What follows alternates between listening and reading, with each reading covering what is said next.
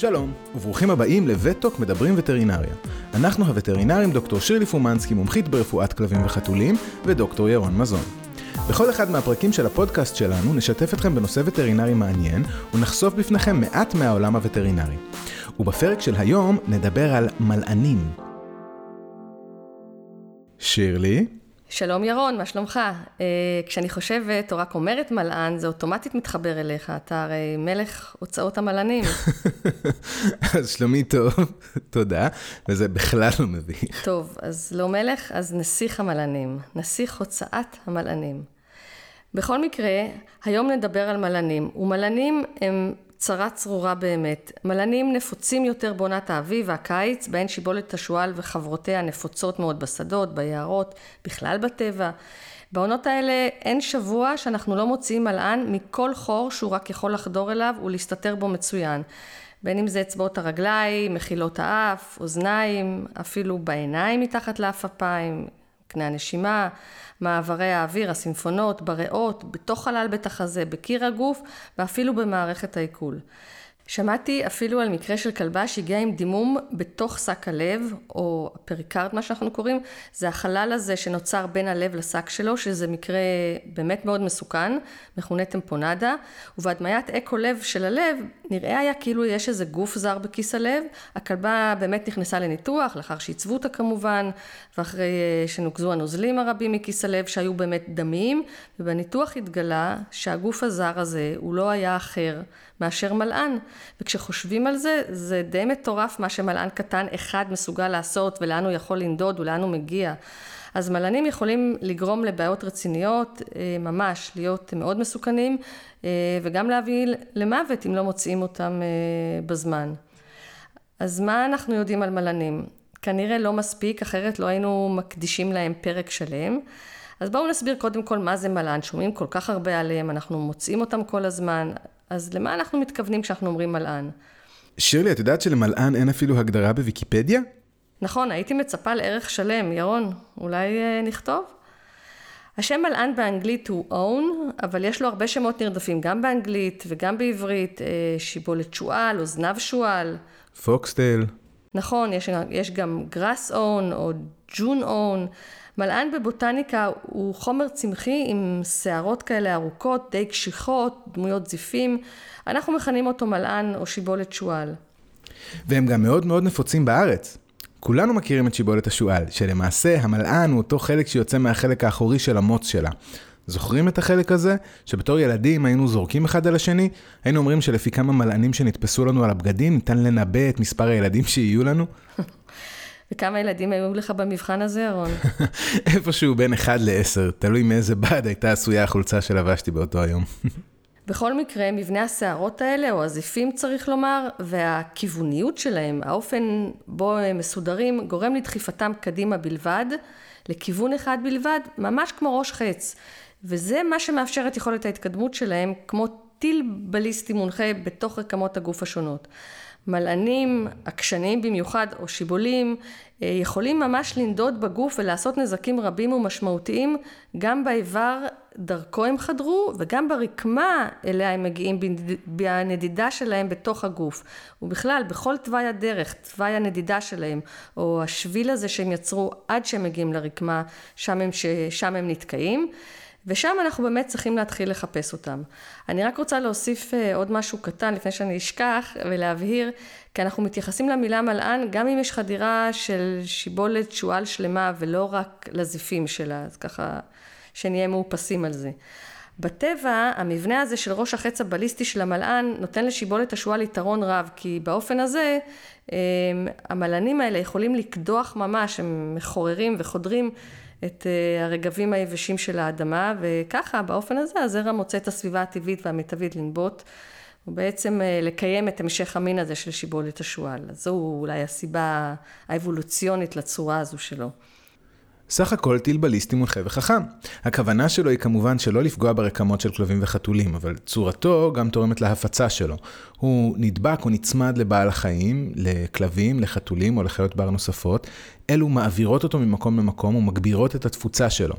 הבעיה שלפעמים הם חודרים עמוק מדי או נכנסים לאזורים או פתחים שהם נתקעים בהם, או שכמובן הם יוצרים פתחים חדשים משל עצמם.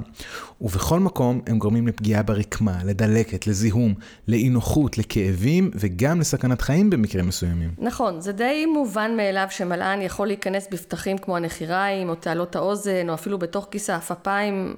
אלה שמגנות על העיניים, או ישר לפה, כשכלב רץ בשדה מלנים והוא שואף אותו ככה בפה פתוח, אבל זה פחות טריוויאלי או פחות מובן שמלען נניח נצמד לקיר בית החזה, הוא ככה נצמד לשערות, ואז ממש מתחיל להתחפר ולקדוח ויוצר ממש תעלה או פיסטולה, דרכה הוא מצליח לחדור ממש אל תוך חלל בית החזה, את אותו אזור העוטף את הריאות, לגרום שם לתגובה דלקתית או אפילו זיהומית, ואפילו מצליח במקרים מסוימים להיכנס גם לתוך רקמת הריאה עצמה וליצור דלקת ריאות זיהומית על רקע של אותו גוף זר.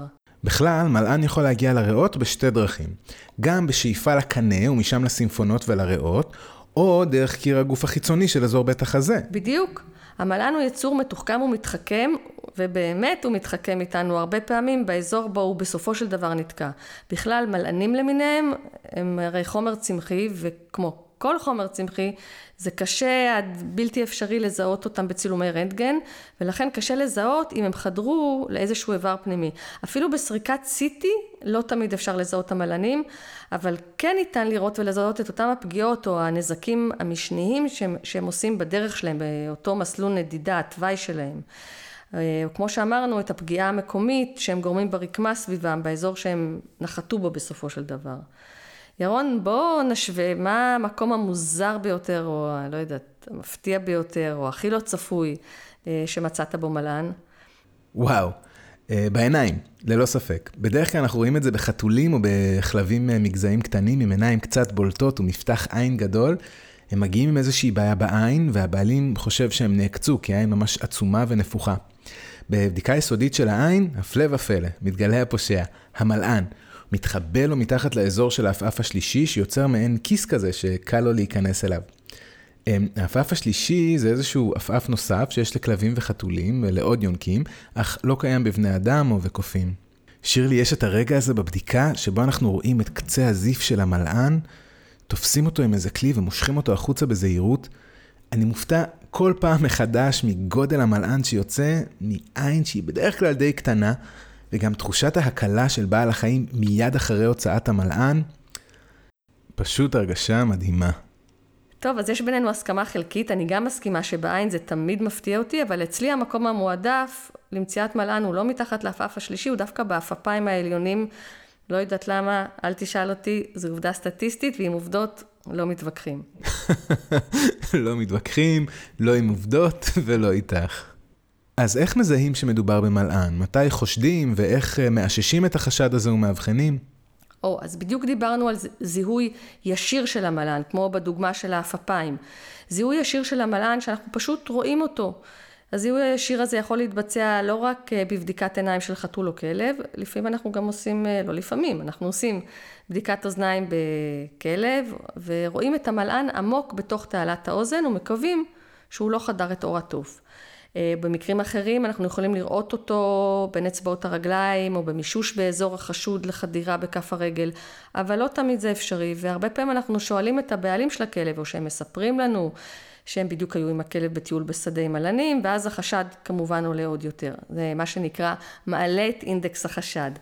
אבל חייבים להודות שיש לא מעט פעמים שאנחנו לא יודעים, וגם בעליו של הכלב לא יודע, ובעיקר אם המלען עבר כבר איזשהו תהליך של חדירה והתחפרות ויצירת תוואי בתוך הרקמה, כי זה תהליך שעלול לארוך ימים או אפילו שבועות. לא מזמן אה, היה לנו מקרה של הוצאת מלען מהאף אחרי חודשיים. זה עוד אחד מהמקרים האלה שאנחנו יודעים שעלול לקרות, אך זה תמיד מפתיע אותנו מחדש ואנחנו אומרים וואו, לא יאומן. אז באמת לא יאומן.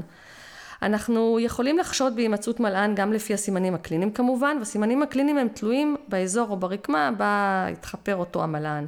והם גם לא פעם טריקים או מאתגרים, והמלען עושה לנו באמת בית ספר. אז אנחנו יכולים לחשוד במלען גם אם אנחנו לא רואים אותו, אלא לפי הסימנים הקליניים. ולפעמים גם קורה שאם אנחנו נותנים טיפול לפצע מזוהם או מפריש לדוגמה ואין תגובה לטיפול או שהתגובה חלקית או לא מספקת, אחרי פרק זמן שהיינו מצפים בו לתגובה, אז אנחנו ממשיכים לשלב הבא. בואו אה, ניתן דוגמה. נחזור לאותו מלען חמקמק שנכנס לאף. ונניח שאין היסטוריה של כלב שהיה בשדה מלענים כל אחר הצהריים או בסוף השבוע. מלען כזה יכול לגרום להתעטשויות, לאיזושהי אי נוחות, חיכוך של האף בקיר או על פני רהיט, לדימום מנחיר אחד או אפילו שניים, ולפעמים אפילו להפרשות מוגלתיות אם הוא היה מספיק זמן בתוך מחילות האף. וכמובן, כל הסימנים הקליניים האלה יכולים להגיע או כמופע בודד או כמופע משולב של חלקם או של כולם. אז אם כלב מופיע עם הפרשה מוגלתית מהאף, ואין שום היסטוריה של חדירת מלען, והבעלים של הכלב מוכן להישבע שהוא לא היה, לא היה איתו בשום טיול, אה, אז נתחיל כנראה טיפול אנטיביוטי, ונגיד לו שאם אין שיפור, תוך פרק זמן מסוים נצטרך להמשיך בתהליך האבחון.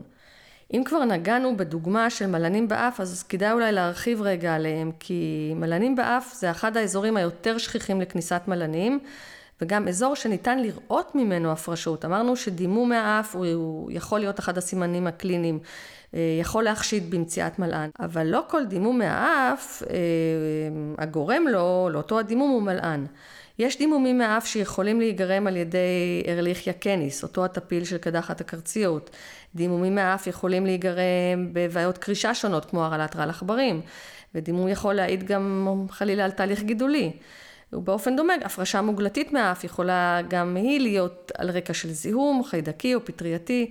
מלען באף גם גורם לאי נוחות רבה, אולי בגלל שחוש הריח הוא אחד החושים היותר קדומים, היותר שמורים אבולוציונית, הוא חוש מאוד חשוב, והעצבוב באף הוא מאוד עשיר, אה, וגם סיבה נוספת לעצבוב הרב הוא שרירית האף ישר מדממת בפציעה, וזה מאוד מפריע כמובן אה, לבעל החיים.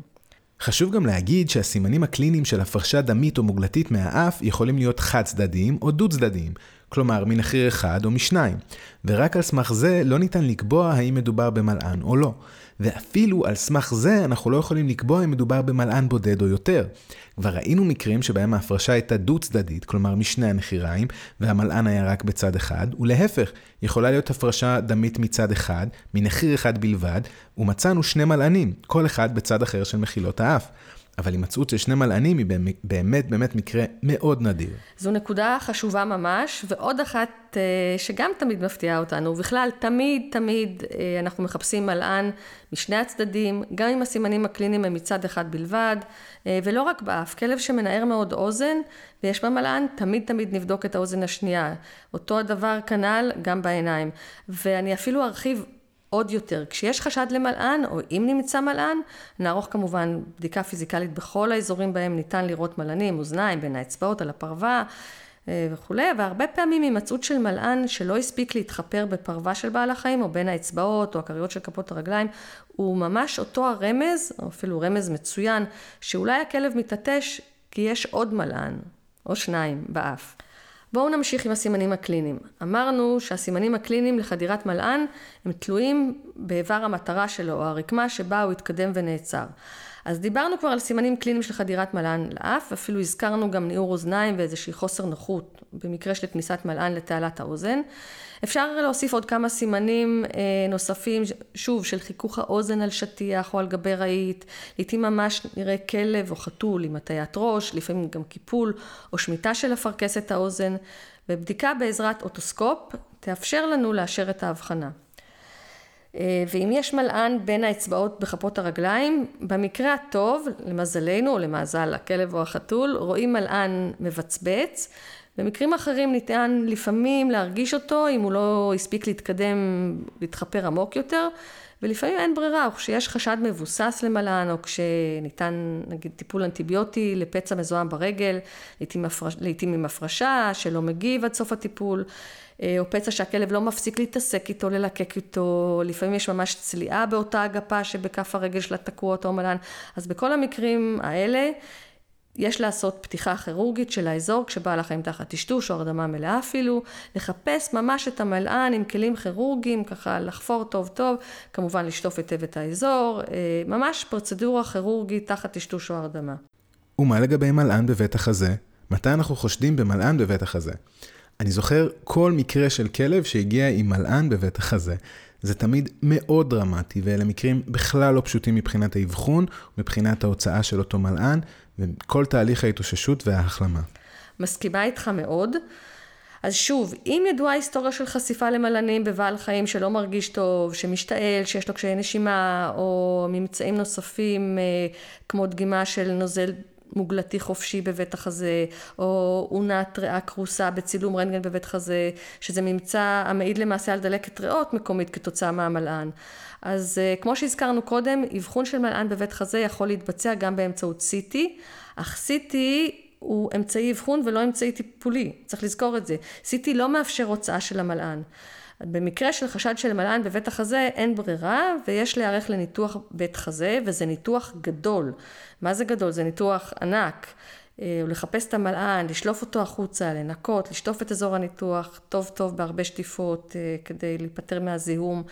אה, לבסוף גם צריך להכניס נקז בית חזה כדי לנקז את שאריות הנוזלים או אוויר שנשאר לאחר הניתוח.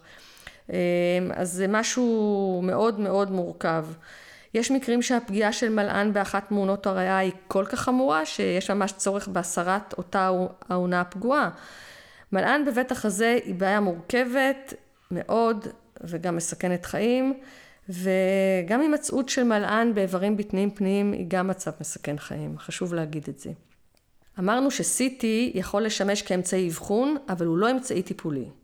אבל למזלנו במקרים רבים של הימצאות מלען אמצעי האבחון הוא גם אמצעי הטיפול. כשאני אומרת את המשפט הזה, אני כמובן מתכוונת לרינוסקופ. בדומה לאנדוסקופ, רינוסקופ הוא צינור אנדוסקופי רך ודק, המורכב מסיב אופטי, שבקצהו המרוחק מצויה מצלמה. והוא יכול אפילו להיכנס גם למחילות האף הדקות, הצרות והקטנטנות של כלבים מגזעים קטנים, ואפילו מהפחוסים האלה עם האף הקצר כמו פיקינזים, וגם בחתולים, כולל חתולים פרסים אה, ודומיהם. בתוך הרינוסקופ, בנוסף על המצלמה, יש גם תעלה של כלי העבודה שלנו, וככה באמצעות הרינוסקופ אנחנו יכולים גם לזהות את המלען וגם לשלוף אותו תוך כדי כך שאנחנו צופים בתמונה שהמצלמה משדרת לנו כל הזמן, בכל רגע נתון, על צג המסך שלנו, וזה כלי מדהים, כבר דיברנו עליו בפודקאסט שלנו, אז בעזרת הרינוסקופ המופלא, אנחנו מכניסים אותו בקצה הנחיר, אנחנו גם מזהים את המיקום של המלען, וגם מוציאים אותו, וגם יודעים להעריך איזה נזק הייתה לרקמה מסביב. בעל החיים כמובן נמצא בהרדמה מלאה בבדיקת רינוסקופיה ואנחנו תמיד מתחילים בבדיקה של הצד החשוד עם הסימנים הקליניים הם חד צדדיים ותמיד תמיד כמו שאמרנו אנחנו בודקים גם את הצד השני. אה, יותר מזה, בכל צד אנחנו עוברים ובודקים ביסודיות בכל אחד את שלושת המעברים האפיים או המחילות האפיות, קוראים להם מיאטוסים, כדי חלילה לא לפספס את הפושע הזה. שליפת מלען ממחילות האף יכולה להתארך ולהיות מורכבת יותר, זה נשמע כאילו אוקיי ראינו ושלפנו, אבל לא, לפעמים הוא מתחבא טוב טוב מאחורי הפרשות שהוא יוצר, צריך לשטוף ולזהות את זה, לפעמים גם אם רואים אותו הוא תקוע כל כך עמוק שיש צורך להגיע אליו ולשלוף אותו בשלמותו ולא בחלקים. ואם מציינים את הרינוסקופ, אני רוצה להזכיר כמובן את הברונקוסקופ, שהוא גם סוג של אנדוסקופ, גם לו לא יש מצלמה ותעלת עבודה, בדיוק כמו שציינו, ובאמצעותו אנחנו גם מזהים וגם מוציאים מלענים שנשאפו לתוך הסימפונות וקנה הנשימה, לפני שהספיקו להגיע לתוך הריאה. כמובן חלק מהטיפול במלען מעבר להוצאתו בצורה זו או אחרת, בצורה שלמה, אז במרבית המקרים הוא באמת טיפול תומך באנטיביוטיקה, בין אם אנטיביוטיקה מקומית או אנטיביוטיקה סיסטמית, כתלות בכמות הנזק והזיהום שהמלען יצר או במיקום שלו, וכמובן גם שיכוך כאבים, וזה בלי להזכיר כמובן פינוקים ואהבה, זה הטיפול התומך הכי חשוב כמעט שאני מכירה. חשוב להגיד לגבי מלענים שככל שעובר יותר זמן מרגע חדירת המלען ועד הוצאתו, כך הסימנים הקליניים עלולים להיות חמורים יותר וההוצאה מורכבת יותר, למרות כל אמצעי האבחון והטיפול שדיברת עליהם. זה נכון לכל אחד מהאזורים שאליהם חודר המלען, וכן, לפעמים אנחנו לא יודעים שחדר מלען, אבל אם ידוע על חדירת מלען, יש להגיע למרפאה וטרינרית ולהוציא אותו בהקדם האפשרי, כמה שיותר מהר. זו נקודה סופר חשובה. מעבר לחשיבות של הגעה המהירה, כדאי גם לדבר על נושא של מניעה. אני לא אומרת לא לקחת את הכלב לטיולים, אבל אולי באמת כדאי להימנע מהליכה באותם האזורים האלה או בשבילים המועדים לפורענות, כשיש אה, בהם אזורים נרחבים של מלנים או שיבולת שועל. או באותם האזורים אולי לשקול הליכה רק עם רצועה בקטעים האלה, לא לתת לכלב להשתולל ולרוץ בלי השגחה. ובעיניי באופן אישי יש מספיק טיולים יפים בתנאי שטח הרבה יותר ידידותיים לכלבים. זהו, נראה לי שסיימנו את הפרק להיום. עונת השיבולים עם היבול שלה יפה במיוחד, אבל תמיד אני אומרת שעדיף שיבולת בשדה קוראה ברוח, מאשר שיבולת הנודדת לה לאיזו מחילה קיימת או כזו שהיא יוצרת בעצמה. תודה שירלי, היה פרק בליסטי. כרגיל, אנחנו רוצים להודות גם לכם המאזינים שהאזנתם לנו גם הפעם, ומקווים שנהניתם מהפרק של וטוק מדברים וטרינריה להיום. אנחנו, דוקטור ירון מזון ודוקטור שירלי פומנסקי, אתם מוזמנים לשאול אותנו שאלות על מה ששמעתם היום. אם יש לכם הערות, הערות או סתם סיפורים מעניינים, שתפו אותנו בדף הפייסבוק שלנו. פשוט חפשו וטוק מדברים וטרינריה בפייסבוק, וניתן להאזין לפרקים נוספים בספוטיפיי, גוגל פודקאסט או ב iTunes. ואם נהניתם ואתם חושבים על חברים נוספים שייהנו מהפודקאסט שלנו, שתפו גם אותם. להתראות. להתראות.